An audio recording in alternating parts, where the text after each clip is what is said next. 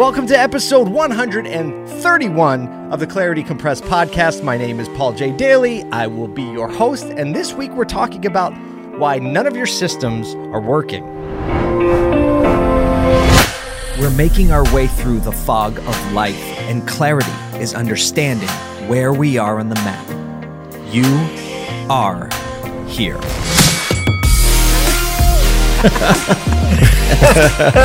Let the good times roll. This is Clarity Compressed.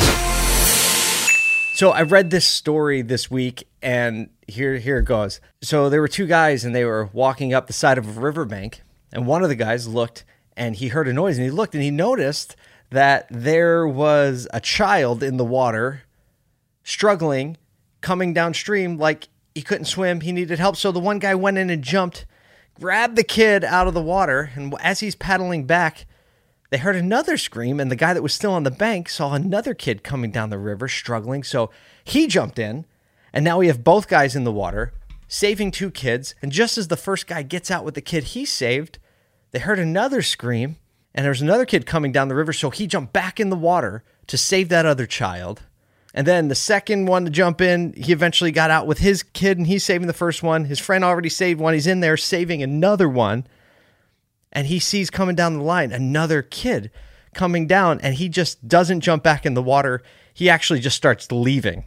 And the first guy who's in the water struggling to get the one kid out now realizes he has to save the other kid. He said hey where are you going? And he said you keep grabbing the kids. I'm going to go upstream and tackle the guy that keeps throwing all the kids in the water. I was like oh, that's a great story.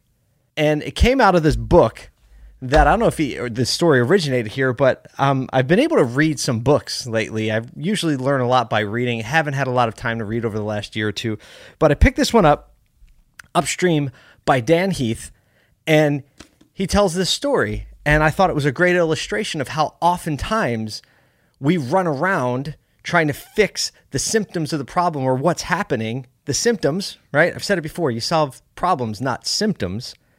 And when you try to solve symptoms, well, you never really address the problem. So that is a great illustration of you could keep pulling kids out of the water, but unless you stop the guy throwing the kids in the water, then you're just going to have to keep pulling kids out of the water. You don't really solve the problem, you solve the symptom.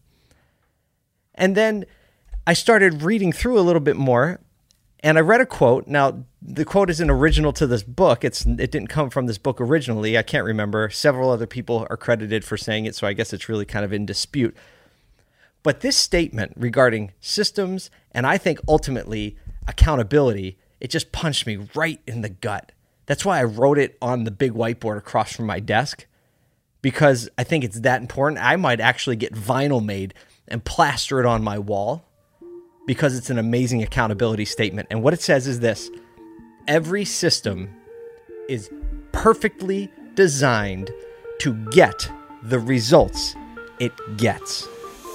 Every system is perfectly designed to get the results that it gets, which means, by inference, if you are unhappy with the result you're getting, whether in your business, your personal life, your family, your own personal disciplines, you know, your job, career, whatever, your love life, whatever, if you believe that statement, then you realize the result that you're getting that you're unhappy with is actually the result of a system perfectly designed to keep spitting out that result to you every single time. Which then the next step is if you're in leadership in an organization and you're not happy with the results you're getting, you're not happy with the product, you're not happy with the attitude of your people, you're not happy with the profitability, you're not happy with the speed. Well, guess what? Then that means that there's a system that you have allowed to be in place, or maybe even put in place, that is perfectly giving you that result every time. And so, if you're willing to take accountability for that, then that means you have a lot of control and power all of a sudden, doesn't it? So this past week, um, you've probably seen these posts too on social media, where you see a lot of companies that have applied for, you know, to be included in the Inc. 5000 list because of certain criteria that it, it takes to actually make the list, growth criteria. You've been seeing posts that say, "Hey, we've made the Inc. 5000 list. We're so excited!" Now, my company, Congruent, did not make the list. I thought of making a post. All my friends are on the list. I thought of making a post to saying that we didn't make the list, but um, we didn't make the list. However, our company has doubled in size in the last 12 months, so maybe we'll apply next year. But we've doubled in size, and with that change and with that growth comes it comes system breakdown because the system that you had that worked that gave you a good output at the one size is now it may, may have been perfectly designed to give you a good output, a good result. But if you keep that same system and your results are now starting to jumble and you're realizing some tension and some friction points, well, now the system that you have is perfectly designed to give you that unfavorable result. And it might be the same system. The moral of the story is that stop jumping in the water to rescue the kids or at least allocate some resources to get up the river and take the guy down that keeps throwing the kids in the river. It's really a well phrased item. It gives you amazing clarity in just several words. And this phrase, every system is perfectly designed to get the results it gets. This phrase did that for me. It just did it for me. And I hope that this phrase does it for you. I hope right now, like if anything, through this podcast, and it's kind of a shorter one, but through it, I hope that if anything, it gets you to think about something you're not happy with, some output or outcome or result or something that keeps coming up in your life or in your business or whatever that you're unhappy with. And for a second, you just take a minute to think, am I pulling kids out of the water? Am I treating symptoms? Or is there a problem upstream that I'm not addressing and taking accountability and ownership for now going to address that problem to hopefully develop a system that perfectly is perfectly designed to get you a result that you would like to get. So that's it. That's the whole point. That's the whole thought behind episode 131.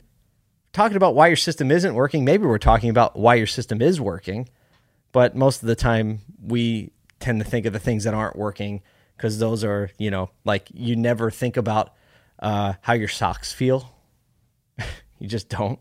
Uh, you never feel, think like never think about like you know what my my little toe is feeling really good today. Well, you never think about that. You only think about it if it's hurting, which is the same thing in systems and in life. We usually think most about the things that are broken or not favorable or not giving us the results that we would like to see. So I hope that this whole thing comes together Thank you, Dan Heath, for writing Upstream, for encouraging us with that little phrase or passing that phrase on, that little story that helps us contextualize, maybe give us a little bit of, like I say, clarity, bing, which I also define as just perspective, understanding where we are on the map.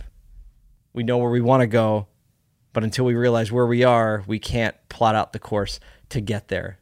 All that to be said, I hope you have an amazing week tackling the guy that's throwing the kid in the water, not pulling the kids out of the water. Let's think about it for a second. Is the system that we have giving us the results that we want? If not, the good news is guess what? We can tweak the system because the one we have might not be working.